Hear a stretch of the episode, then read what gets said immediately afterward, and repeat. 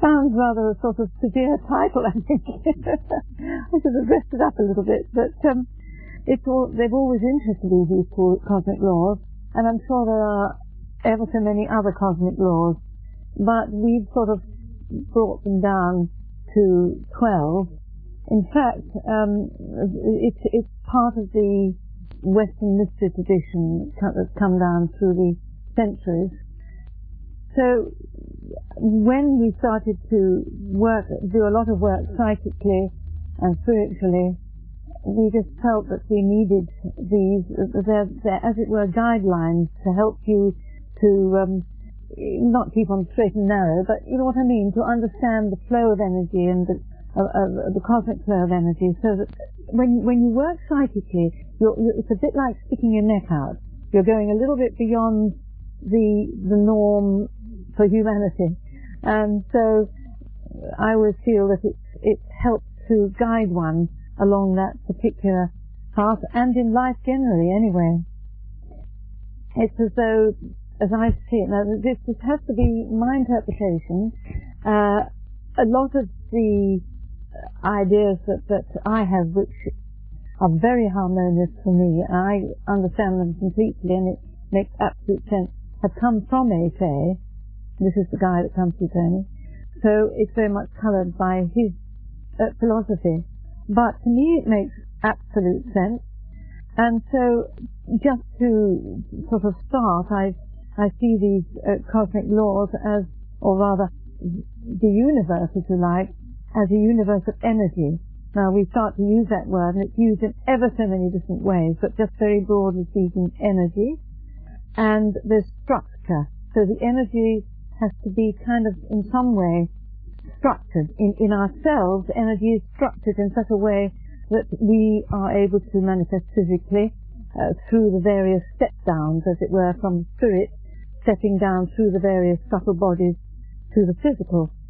So when energy is flowing in a structured way, it it can manifest and and that you know how how we come into being and everything else, all the wonderful things we know and have on this planet. And in all stars and all the possible infinite things there are. So what I'd like to do, I'd just like to uh, read you the introduction to this and then look at these 12 laws and we could just take one at a time. I have a little few things I want to say about each and then we can, if anybody wants to add to ask a question, make a comment, whatever, we can do that, and then we move on to the next one. And I think that helps rather than just sort of reading out a whole lot of things. I don't want to do that. So, I've headed this first bit an, an understanding of how we can best be who we are. As I see it, we are cosmic beings containing a thought essence or spirit or spark that has originated from the Godhead from an ultimate state of thought energy. That's how I would describe it, the Godhead. So each one of us, as a spark of God, has chosen through free will to evolve and expand through the natural process of incarnating physically into Homo sapiens on earth. And there's a lovely quote, I'm not sure where it comes from.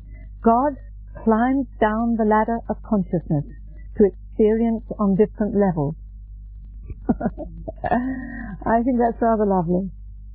And so, as I see it, we are each a tiny, not so tiny maybe, but a spark of God experiencing in a completely unique and individual way.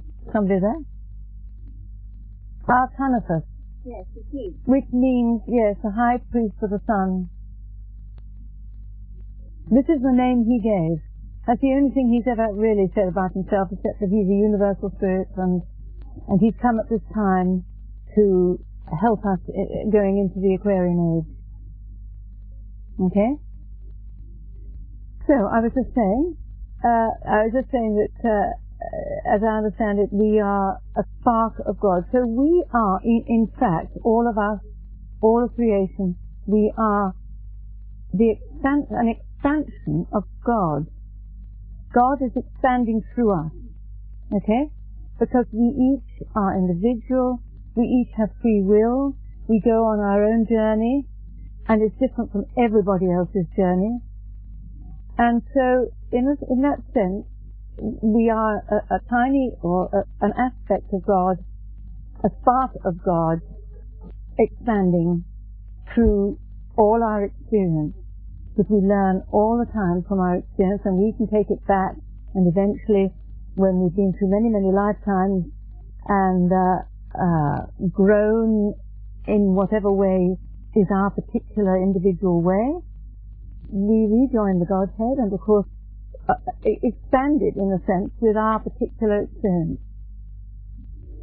Yes, sir. I think one important thing to remember is that we start as a spirit, as a thought, as an energy, and we start to expand. We have choice, we have free will.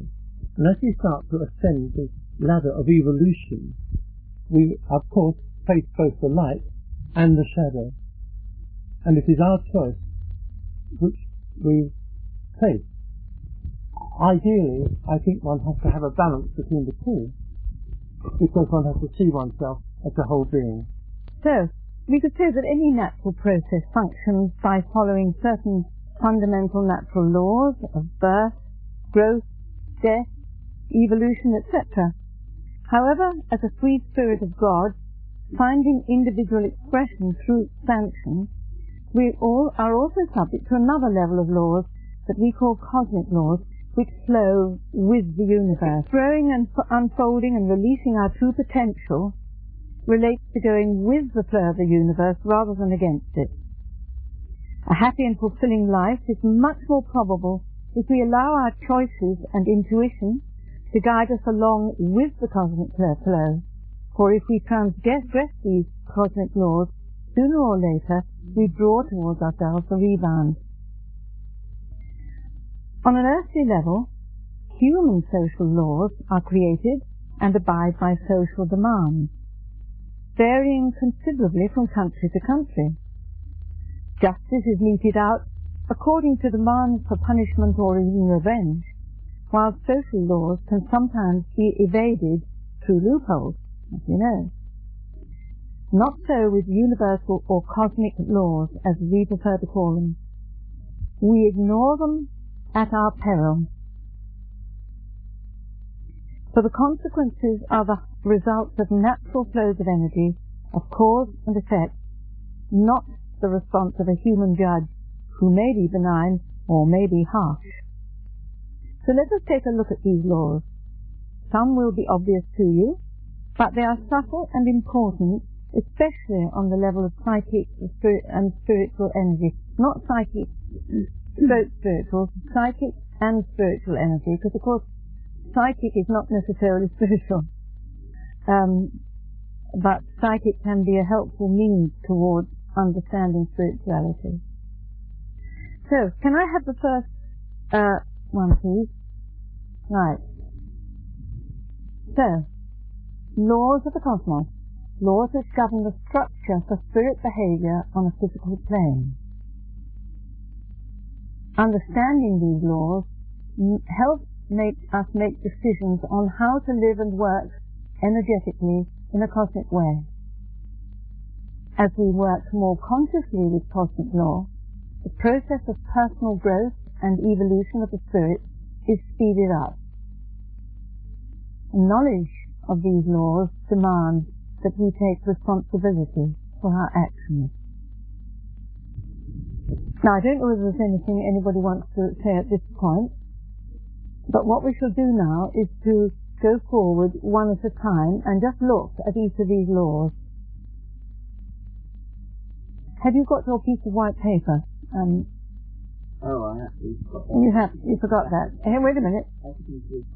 Yes, one of those. Yes. So we'll just take law of equality first. Now, one of the first things that A.J. said to us when he came through, he was asked who he was. And he said, I am what I am, no more, no less. And that really stuck with us and really went deep. And we felt it was so important, um, the understanding of who and what we really are.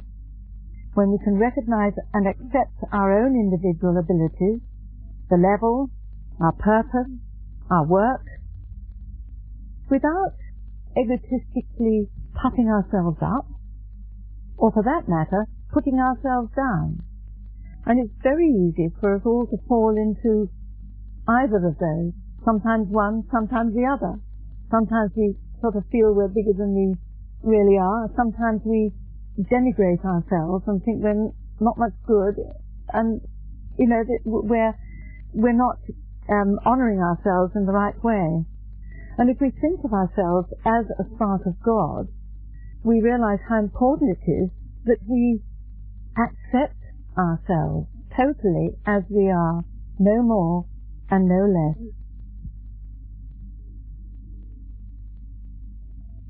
Each person develops uniqueness and con- contributes in his her own unique way. Important not to compare ourselves with other people. And again, we do that. We think to ourselves, oh, that person's so clever and I'm not nearly so clever.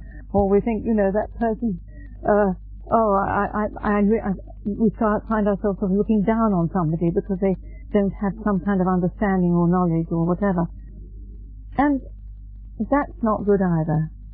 So not only do I have to accept myself for what I am, no more, no less, I need to accept other people for what they are, no more and no less. And that is sometimes quite difficult to do.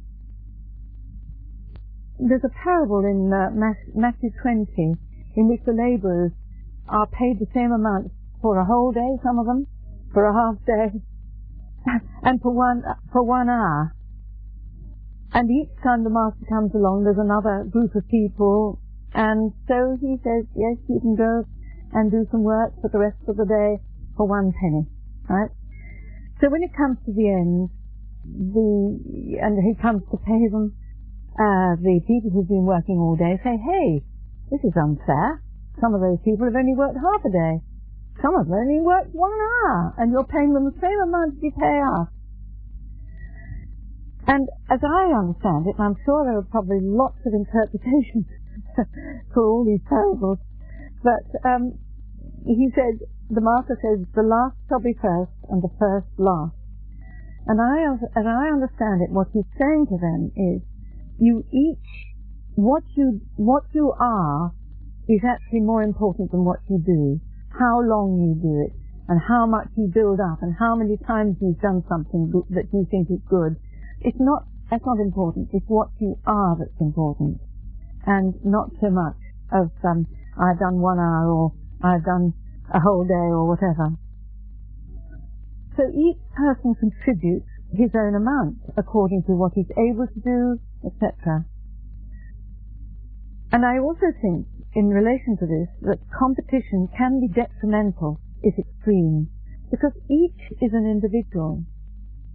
And we so often, you know, in, in, in the type of schooling that's, that's given today, and there's so much of, you know, you've got to all come up to a certain level, and um, kids at school I mean, I can, I can, I remember somebody telling me that, I must say it was a Catholic convent they went to, and they told me that um, whoever came top of the class was given, um, I think it was 10 shillings, but this was a long time ago, so 10 shillings was probably like 10 pounds there, at least.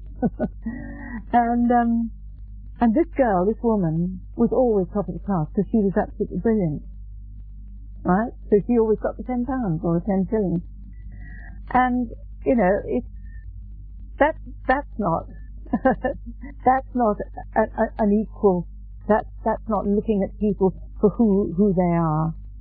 So equality doesn't mean we've all got to be equal, but it means that we need to be true and equal within ourselves, to, to ourselves, and um, honor ourselves in that way and not worry about comparing ourselves with other people.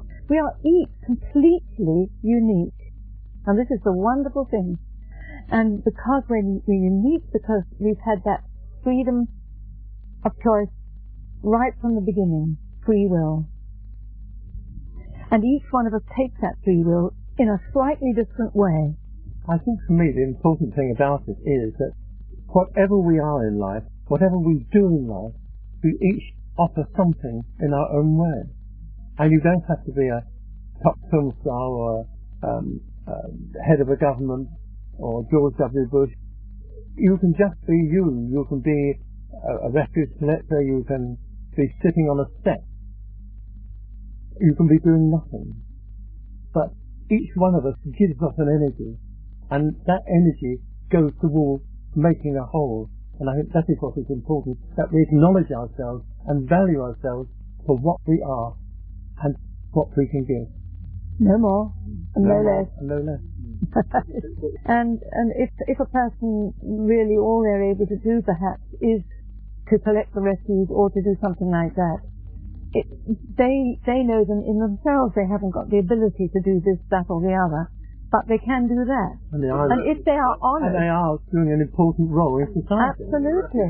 I mean, I think um, nothing is perfect.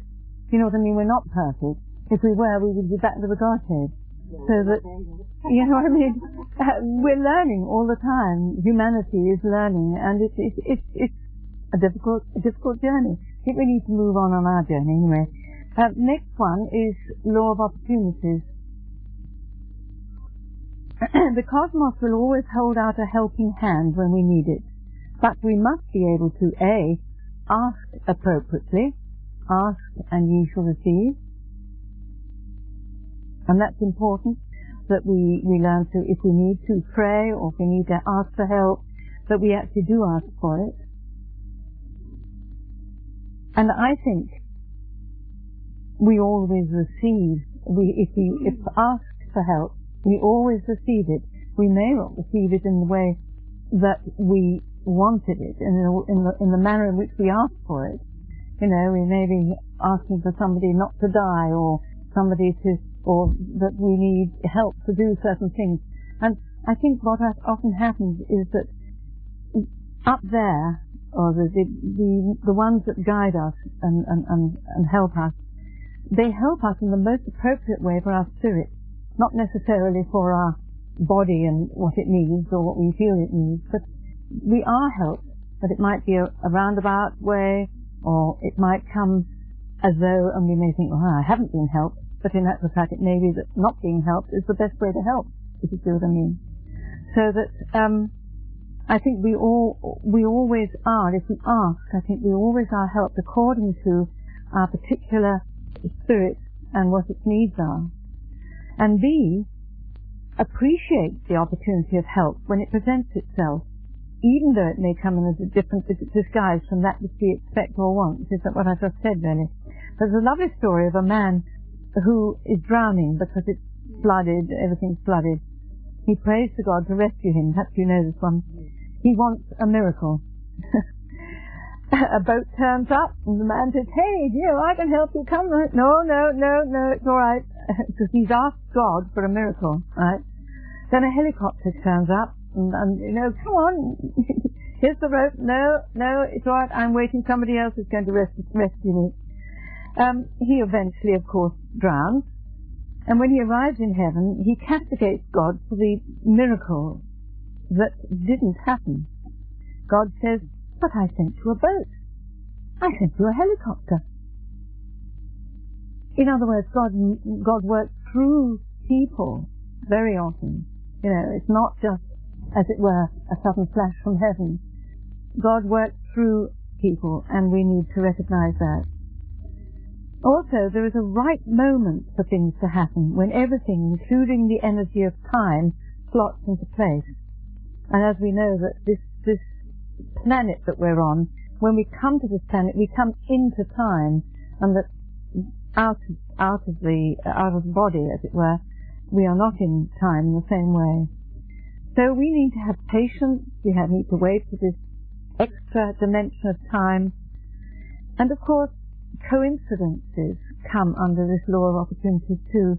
And there are, it's interesting that quite a lot of books written about coincidences now how coincidences happen. I just happened to meet that person and this happened and that happened and everything just turned around to me. uh, I happened to pick up a book and I just read something that was just what I needed. You know, all these things, and I feel that from that upper upper layer, as it were, they're not uh, so much coincidences as just synchronicities coming, and the right thing happens at the right time. I don't know if there's anything anybody wants to say about that. I expect you've all um, experienced these synchronicities and these um, moments of, of what we call coincidence. I, I think one thing I would like to add on to that is I think it's important in life that we allow ourselves to flow with the rhythm of what we are. And if I put, I've got to do this, I've got to get hold of that, I'm actually blocking the very thing I'm trying to get hold of. Mm, mm. So I think it's very important not to be too uh, fixed. Mm. And, and I mean, to me, this is one of the basic troubles of all major religions. They are frightened to move beyond where Mm. they are, and they desperately need to in order to go into the age of Aquarius. Mm. They need to open up. They need to recognize that things have changed since they were first set up. Importance of maintaining balance on all levels, well, I'm sure we all agree with that. But physical, emotional, mental, psychic, and spiritual. Imbalance on any level makes us vulnerable. Now, we as, as healers look upon it that if we, if we are out of balance on one of these levels, what happens is that the auric field, which is, of course, is made up of the different um, levels of energy within us, um, also gets out of balance. And if our auric field is weakened, then it then it weakens the whole system, the whole of us. So, for instance, fear, and this is what's so awful at the moment. It's so important for us to send out as much love to counter the fear. Is that if, if we feel fearful, our aura collapses. So we are not so well protected, as it were. Become very, very thin, very feeble. So this is why it's so important not to allow fear to, to, to, to get a hold of us. And of course, unfortunately, what's happening around the world with all the terrorism and, you know, and, oh, there's going to be another attack and all this of thing. There's a tremendous lot of fear. So that's one area that we really need to work on. Homeostasis is, of course, the, name given to the state of equilibrium, which is maintained so miraculously in, in, in every cell, organism, the planet itself, and um, what's his name, James, um, the man who talks about Gaia. No, no, Lovelock, Lovelock, yes. James Lovelock and his looking at the planet as a being. You know, it's a being and it keeps itself amazingly um, balanced, but of course, you know, we're doing terrible things to it now and it's so important to try and uh, put a brake on that where we can. Um, also, nature abhors a vacuum. Now that's important for us that work um, in healing or spirit release, which is um, all these things we we are into.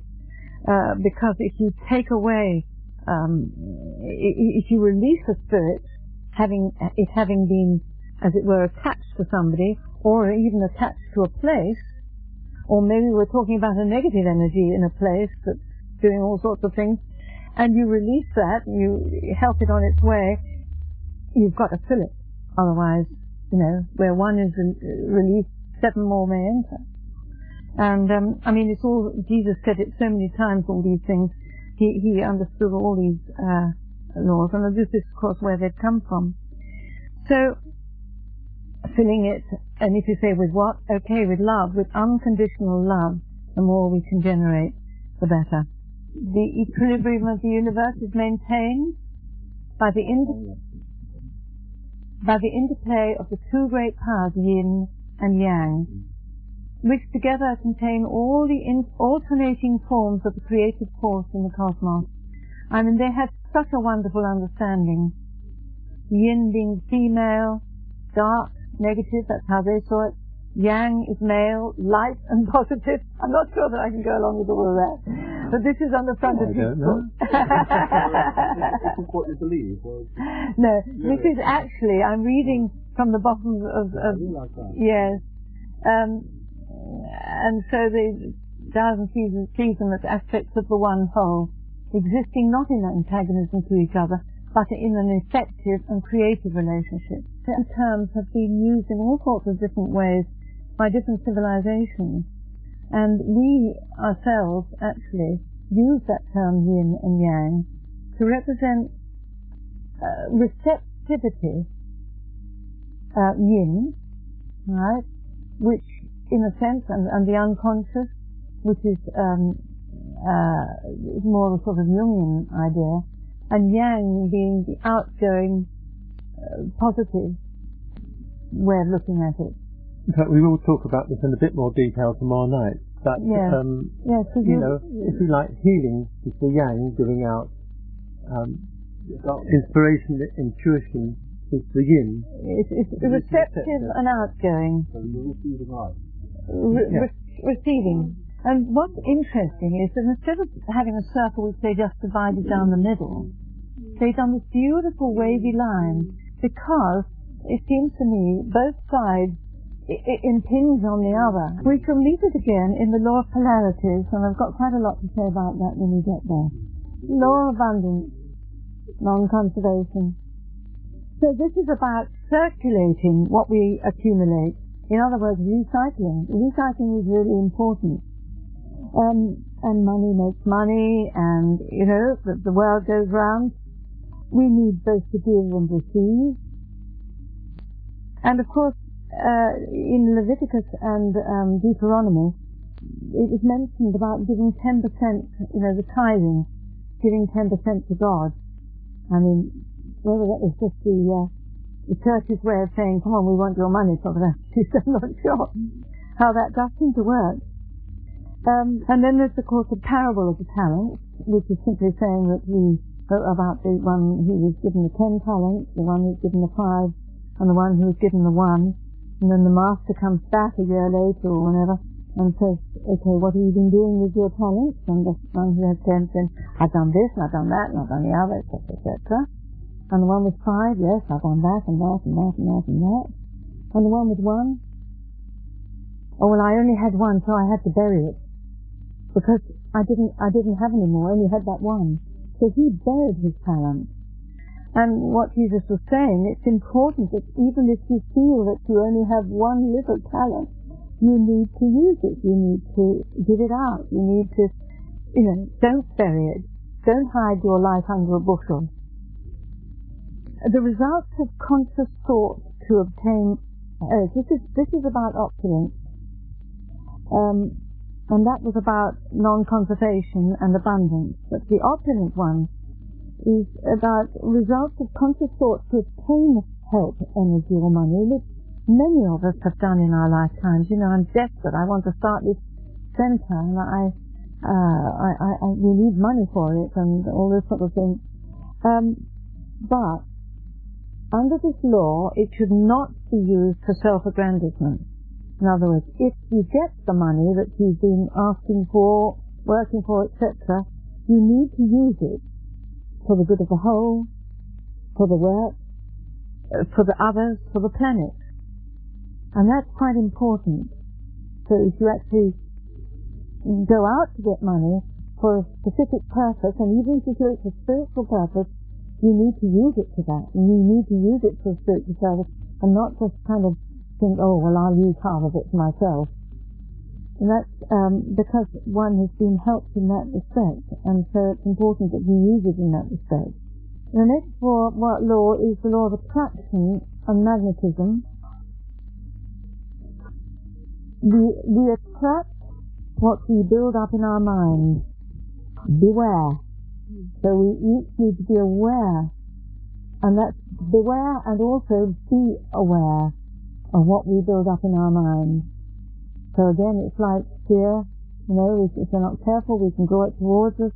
So qualities generate themselves. Love generates itself, happiness generates itself, but also, of course, negative thoughts generate negativity. Equally, we attract what we meet in life, both good and bad. Fear can be an unrequited wish, and we need to ask ourselves, what am I facing at this moment?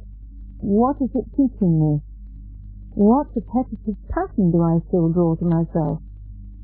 Um, but Tony and I are both counsellors, and we find that this happens so much in people's lives, repetitive patterns. If you don't learn the pattern from something, you know, it's going to happen again. And so often you get people who perhaps have, had very, you know, very difficult childhood with a very dominating father, say, and they go out into the world, and the first thing they do is they meet somebody who seems absolutely fine, but within a couple of years he's become a dominating father all over again. And a person can go through two or three or four marriages in this way, or partnerships in the same way, until they begin to realize that they need to actually face that part of themselves that is the victim and draws a dominating person to them. And, and, and that's very much uh, a part of um, what counseling is about. This is why it's so important to face the what we might call the demon or the difficult bit or the fear or the uh, whatever it is, we need to face it in ourselves um, so that we don't keep on drawing it towards us. Law of attraction and magnetism. But it's interesting, especially if some somebody's got a sort of deep frustration or anger or fear or something what happens is, as a child, we can't express it. So we grow up and we've got this sort of deep thing inside ourselves that was always suppressed. And because of that, it seems to draw magnetically that quality, that quality of, of, of, of, of suppression that we suffered from. It seems to draw that from another person. So again, we find ourselves suppressed and it goes on doing that and repeating until we begin to realize that it's something in us that's actually drawing this. As you sow, so shall you reap, of course. Law of cause and effect. The decisions we make today govern our tomorrow. We reap the results of our thoughts and actions. I am the result of all that I have thought. And I am creating my future today, now, I always think of uh, Charles Kingsley's The Water Baby, which you never hear of nowadays. Mrs. As you would be done by, and Mr. Be done by as you did. I must get hold of a book, uh, of uh, that book sometime. So we do not necessarily need, this is the way our understanding of karma, we do not necessarily need to suffer identically uh, to that way in which we feel we have perpetrated something. So if we you know, has gouged somebody's eyes out in one life, it doesn't necessarily mean you're going to be blind in the next. Unless it is the choice of our spirit. So if our spirit chooses to do it that way, that's fine. If it chooses to perhaps atone in another way, then that's fine. But it's also possible, as A.K. has uh, explained to us, to rise above negative karma. That, that would be negative karma if we were suffering the same thing as we've done to somebody else uh, to rise above negative karma and self-retribution, but only by in-depth understanding and unconditional love. So we've got to we've got to still understand it at a depth and and have unconditional love really for ourselves as well as for others. If we have it for ourselves, then we also have it for others too. So we're creating our future karma every minute of our lives, etc., good, bad, or whatever. Uh, yeah, I heard this, the best way of ensuring that money comes in is to ensure that it goes out on time. I love that from, from those people who talked about prosperity and all that. So a lot of people say, if they if they're suffering something, yeah, if they're suffering, there's something. Oh, well, that must be my karma. In other words, I've it's, it's been chosen or I have chosen to, to, to suffer this in this life. But what is saying is it's not necessary to go through all that if you fully understand what what it's about. And um, and in any case, you might choose to atone in, in a different sort of way. But equally, there's, there's positive karma. In other words, you know, what you've done that's been helpful and good and cosmic, in, you know, if we into our next life, we've we've gained by that. Yeah. And and we're creating it yeah. all the time, the good or the bad. Okay, law of correspondences is our thread by which we can find our way through the labyrinth, which I think is a wonderful, a wonderful um, thing, wonderful thing. So the outer reflects the inner, and physical illness is a reflection of an imbalance, stroke disharmony on finer levels, emotional, mental, and spiritual. Resonance and harmony brings about attunement and hence healing. When we give healing, we're basically helping to bring all the energetic uh, levels of a person into balance. And bringing them into balance allows the person's own psyche and all the levels within them to, to heal. So it's, the person does their own healing in a sense. You, uh, in, other words, healing is about empowering the patient mm. to find out where they need to be. And perhaps feeding, feeding it up a little, but, but it's the uh, psyche of the person who actually does the healing. And it's no good having spiritual values if we don't apply them on the material level. I hear the call, oh yes, but I don't hear my neighbour. To understand cosmic laws, we see how they manifest in the physical world. The world is a symbol to be deciphered. I think Jung said that actually. We need to learn awareness, listening within and without, between all levels of ourselves and the universal consciousness. And another example of correspondence is, is the hologram, in which every tiny part carries the message of the whole, and the, we are each a hologram, and all our everything about us is. And there's a wonderful quote by uh, somebody called Eleanor C. Merry. Now, maybe everybody knows about her, and I have. You've got her book, have you? Well, there you are.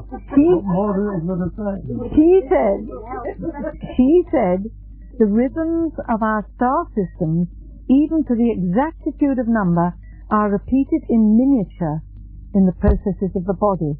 Mm. And I think it's such a wonderful thought. And you think of there, the heavens, you know, billions of miles away, and I stand here. It's a lovely, lovely thought.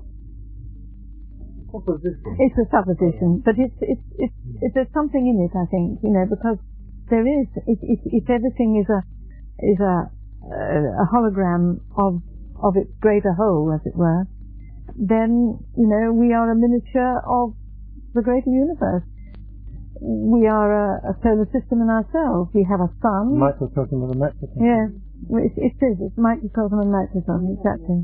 Now the law of polarity is important. So again, we, ha- we have the yin yang, the two poles between it which all manifestation takes place, and within the seed of one lies the potential of the other. And we have light and shadow, we have positive and negative. In holding the balance between opposites, Either they destroy each other, or a unifying third force manifests. Now this is where I'm going to give you a most beautiful thing. Can you pass that to him? We once were given a, a lecture, or went to a lecture, by a man called Hans Moolenburgh, who wrote a beautiful book called Return of the Angels. He's a, he's a Dutch doctor and he was talking about, well, he was talking about cancer, and it, it was down at Bristol Cancer Help Centre. And then he mentioned the Leviathan and the Behemoth, which of course is talked about in, in, in the uh, Old Testament. And the fact that you've got the one, uh, you know, what is it, the, uh, the um, immovable force and the um, irresistible force and the immovable object. That's right, that's right. I always have to think about that one. he showed us this, and he said, but, he said, the butterfly, he said, that's what can come out of that. And um, he, the resolution, and this is this actually is paralleled by Jung, who said the, the resolution to a fight, as it were, between between the irresistible force and the other one, has to come about on a higher level of consciousness if you try to crash it out like this, one will kill the other. But if you if you hold it the, the, the resolution comes about on a higher level of consciousness. And he actually painted this. I said, where did you get that from? I phoned him in, in Holland, and he said, oh, he said, I, I did the painting. So I said, could you, could you send me a copy of it? Which he did. And I then put it on the front of our little magazine that we were, and I called it the third way. I did, I did an article about the third way. That, and I was thinking particularly because at that time they had Ireland, and of course they still got it. You know, if they can, if they can hold it long enough without really crashing, mm. uh, and, and of course lots of good, wonderful things have come out of that. And we've got a, Tony has a, a poem uh, written by a woman called Jo Tusnell. Called Jo Tusnell. Some of you may have seen the television program about her. Her father was a man called Sir Anthony Berry, who was killed in the Brighton bombing. And when she heard that Patrick Magee was being released under the Good Friday Agreement, she expressed a desire to meet him. She wanted to meet the man that had killed her father. And she talked to us quite a lot about it, and she said, one level, I would like to have killed him. But I felt I wanted to hear why he had done it. And he explained that he felt that the Irish had been put down for centuries or was put effort by the, the, English. And what brought it to a head for, for him was the fact that um, a number of IRA hunger uh, um, prisoners went on hunger strike, yes. and Margaret Thatcher said, "Let them die." Let them die.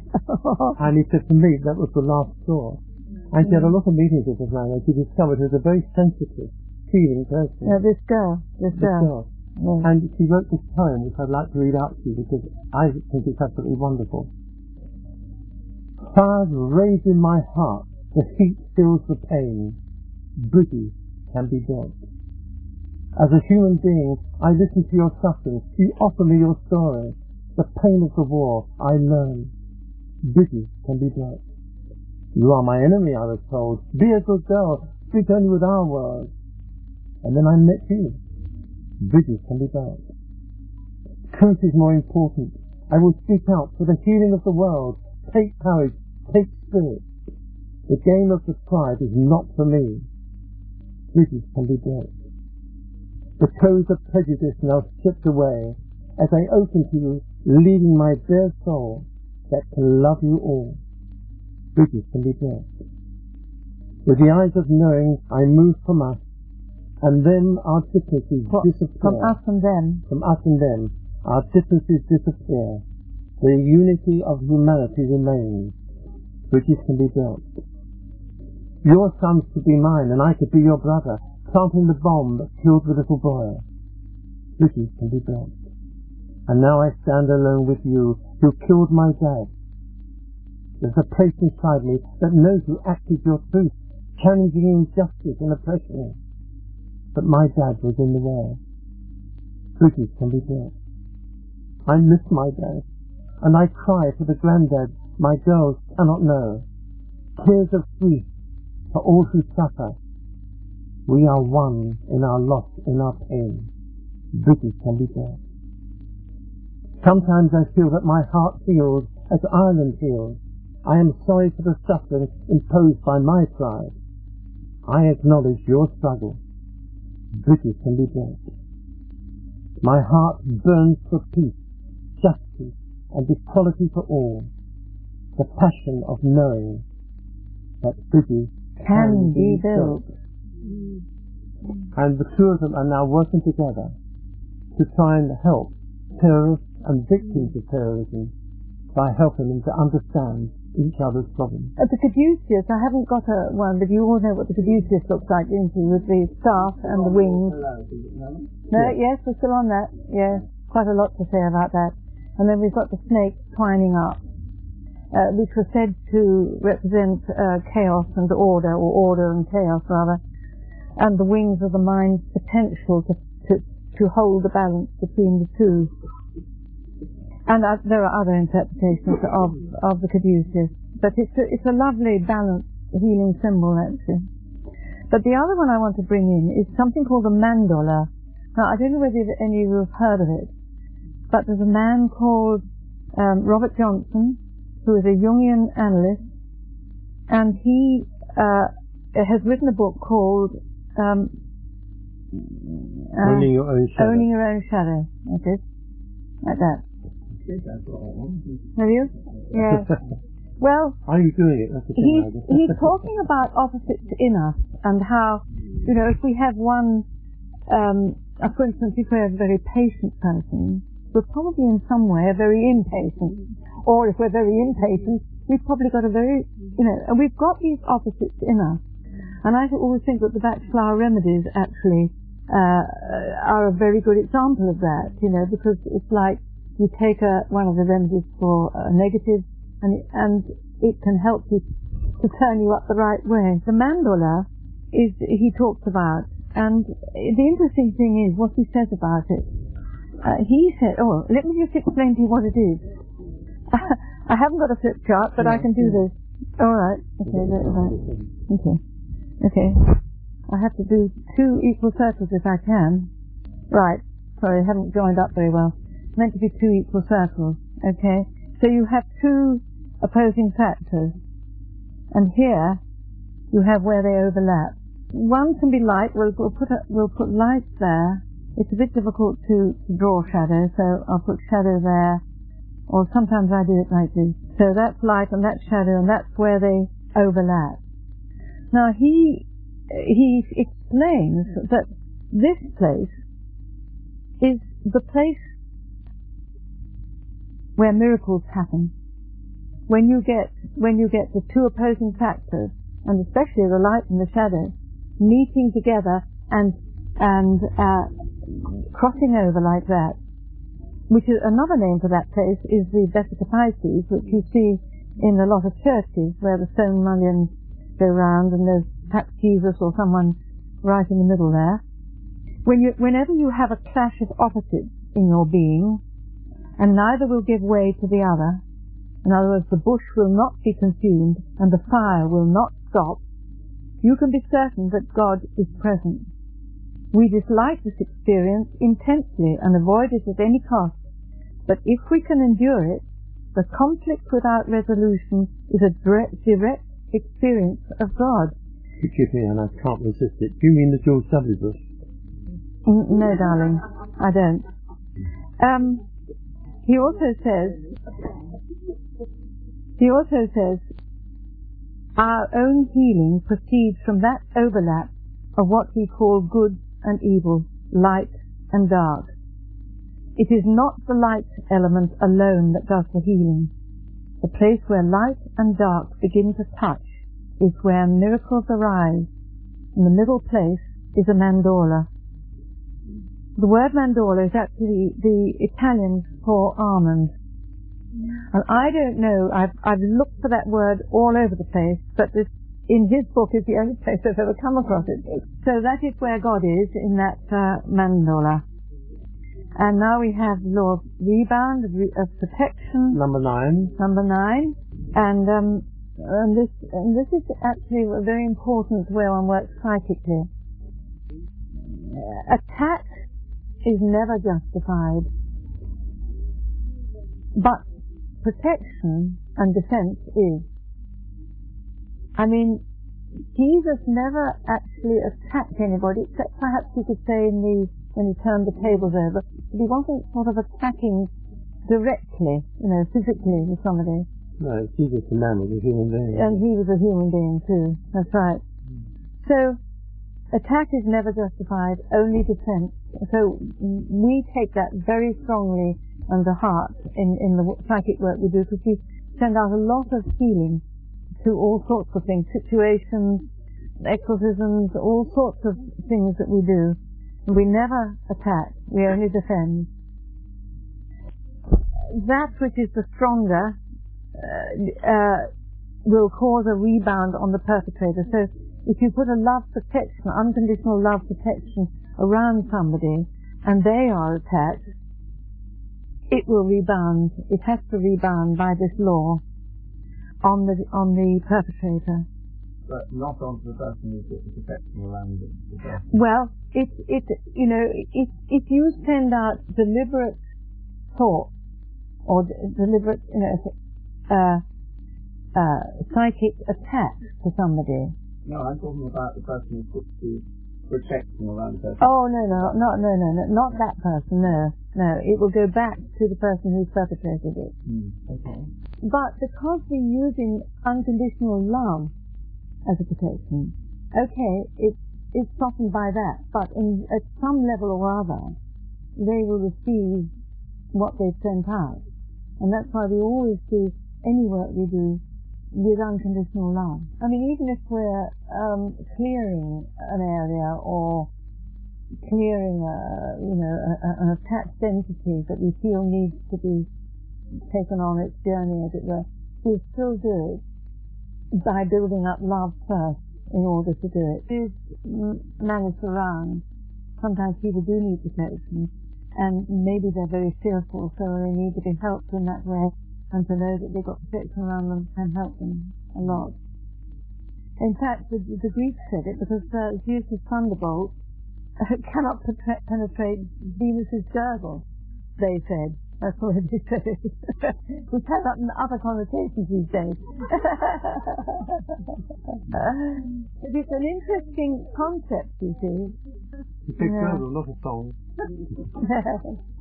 I can give you a very quick little story to illustrate. One of the protections I use is I visualize a golden sphere with an equally distant cross. A mirror, that's another thing we tend the to use. Hathor. The mirror of Hathor, uh, uh, as it were, because uh, a mirror, you know, is, is another way of saying the same thing. Yeah. Egyptian. Egyptian. Oh, no but actually, the, the, the, the great Lao Tse in China said, for every force there is a counterforce. Violence, even well-intentioned, always rebounds on itself. Okay, law of challenge. Number ten. Number ten. Test ye the spirits that they be of the light. Mm. Always challenge the present. Now that's especially important for channelers or anybody who uses psychic uh, work in that sense. Test ye the spirits that they be of the light. I put did Jesus, meant to said Jesus. we, always challenge the present. And that's something that we uh, adopted right from the beginning because Tony, at the age of 23 or 4, I think, uh, suddenly fell into a trance and you know, he, he, he didn't know anything about it at all. And what came through, which was not the HA that we, that we had there, but it was first steps, as it were. But they started to teach. Um, Tony wasn't asking for this at all; it just happened. Um, but after a short while, the energy started to become finer and finer until one day they said there is a, a, a master going to come and, and speak through through you and through him and uh, and HA came on the scene. And what HA taught us, he said when you're doing psychic work, it's a bit like electricity, you must have a positive and a negative. And he said the negative is the one who receives, that's like the yin, and positive is the one who protects. So when we work, when Tony goes sort of channeling, as we call it now, I'm always there to protect him, and I just simply use my thoughts to protect him, so that only HA or Spirit of Light comes through. And we feel that's very, very important. And it's kept us in our balance, if you like, psychically, all these years, hasn't it? Yeah. So you can see how some of these link up with some of the other. I think it's very important for Connie because any form of psychic work, one has to take responsibility for it and not expect someone else to deal with it. Not my possibility mm. it's my responsibility to look both ways, mm. not God. And, and if the spirit is of the light, it will not mind being tested. But by cosmic law, there has to be an answer. And so we who are, who are challenging and Tony always challenges as well as I always challenge, um, we need to listen, observe, psychically, whatever, in whatever way we can, to be aware of that. And if necessary, challenge three times. The law of three requests comes in very much, also in the Bible. And um, uh, interestingly enough, I, I once had a, a chance uh, counselling, and he said, he turned up one day, he said, I'm giving up smoking. And I said, oh? Uh, I didn't even realize that he'd intended to. Yes, he said, I've given it up. So I said, right, good, fine. So a little bit later in the session, I said, and so you've given up smoking, have you? Yes, definitely. and later on, I said to him, you, you still um, absolutely firm about giving up smoking? And he looked at me and he said, no, no, I can't. Not at the moment. and so I actually used it on an ordinary physical level. And the third time you ask, it goes much deeper. The first challenge goes to the conscious mind. The second challenge goes more to the unconscious. The third challenge goes to the spirit. And this one also meets up with the um, with the number one, which was about as long as you are true to yourself, uh, you will not meet what you can't handle. But if you boost yourself and you think you're cleverer than you are, you will. and if you if you try to sort of you know denigrate yourself, you also might meet something you can't handle. So this is why it's so important to be true to ourselves and to understand and know and feel what we can handle and what we can't, and then we will be able to handle anything that we need. Okay, the law of summons is the next one, 11. Well, this is really, uh, when in Rome, do as Rome does. If you accept a calling, a summons, you accept its condition on whatever level, whether it's in a group, in business, or in life. So it's about also about uh, the challenge of accepting uh, and adapting to our physical incarnation. We've chosen it. Our spirit has chosen our incarnation our body. So we need to um, accept it, and and always being annoyed because we, you know, our feet are too big or our head's too small or something like that. We need to accept our body and our life as it as as it as we found it to be. Um, also, on a psychic level, only invoke a ray for healing purposes not to self-aggrandizement. In other words, if you if you're into invoking the angels or whatever, you do it for a real purpose for healing and not for self-aggrandizement. That's important too. As you think of that lovely quote of H.A., the moment of finding your importance is the moment of losing it. In a sense, it's, it's accepting um, if, if you if you feel that you've got a calling or you've been asked to do something, you know, you need to go and flow with it and respond to it. Yeah. That's that's basically I, I think, what it's saying. people have a, a, secret desire to do something, not a secret, but a, a deep desire within them to do this or do that, but they're frightened to actually surface it and do it. Mm. And I think, you know, if I can help them to do that, then they can find their summons for what they have come into this life to achieve. Mm. So summons might mean soul purpose. Yes, it, it, yes. Yeah. Uh, we know somebody who she was always fussing and worrying. Oh, you know, I, there's nothing, nothing I can do, nothing special, and I've got no talent. All those little things she said, used to say. and um, uh, so I said to her one day, I said, but you know, you write very well. You write excellently. Oh, well, that's easy. I mean, I mean, that's nothing. I can write. Yes, I know I can write. But interestingly enough, from then onwards, she started to use her writing ability, and now she's written many, many books. so, you know, she, up to that moment, she hadn't been really accepting, but things that she found so simple, it just flowed from her.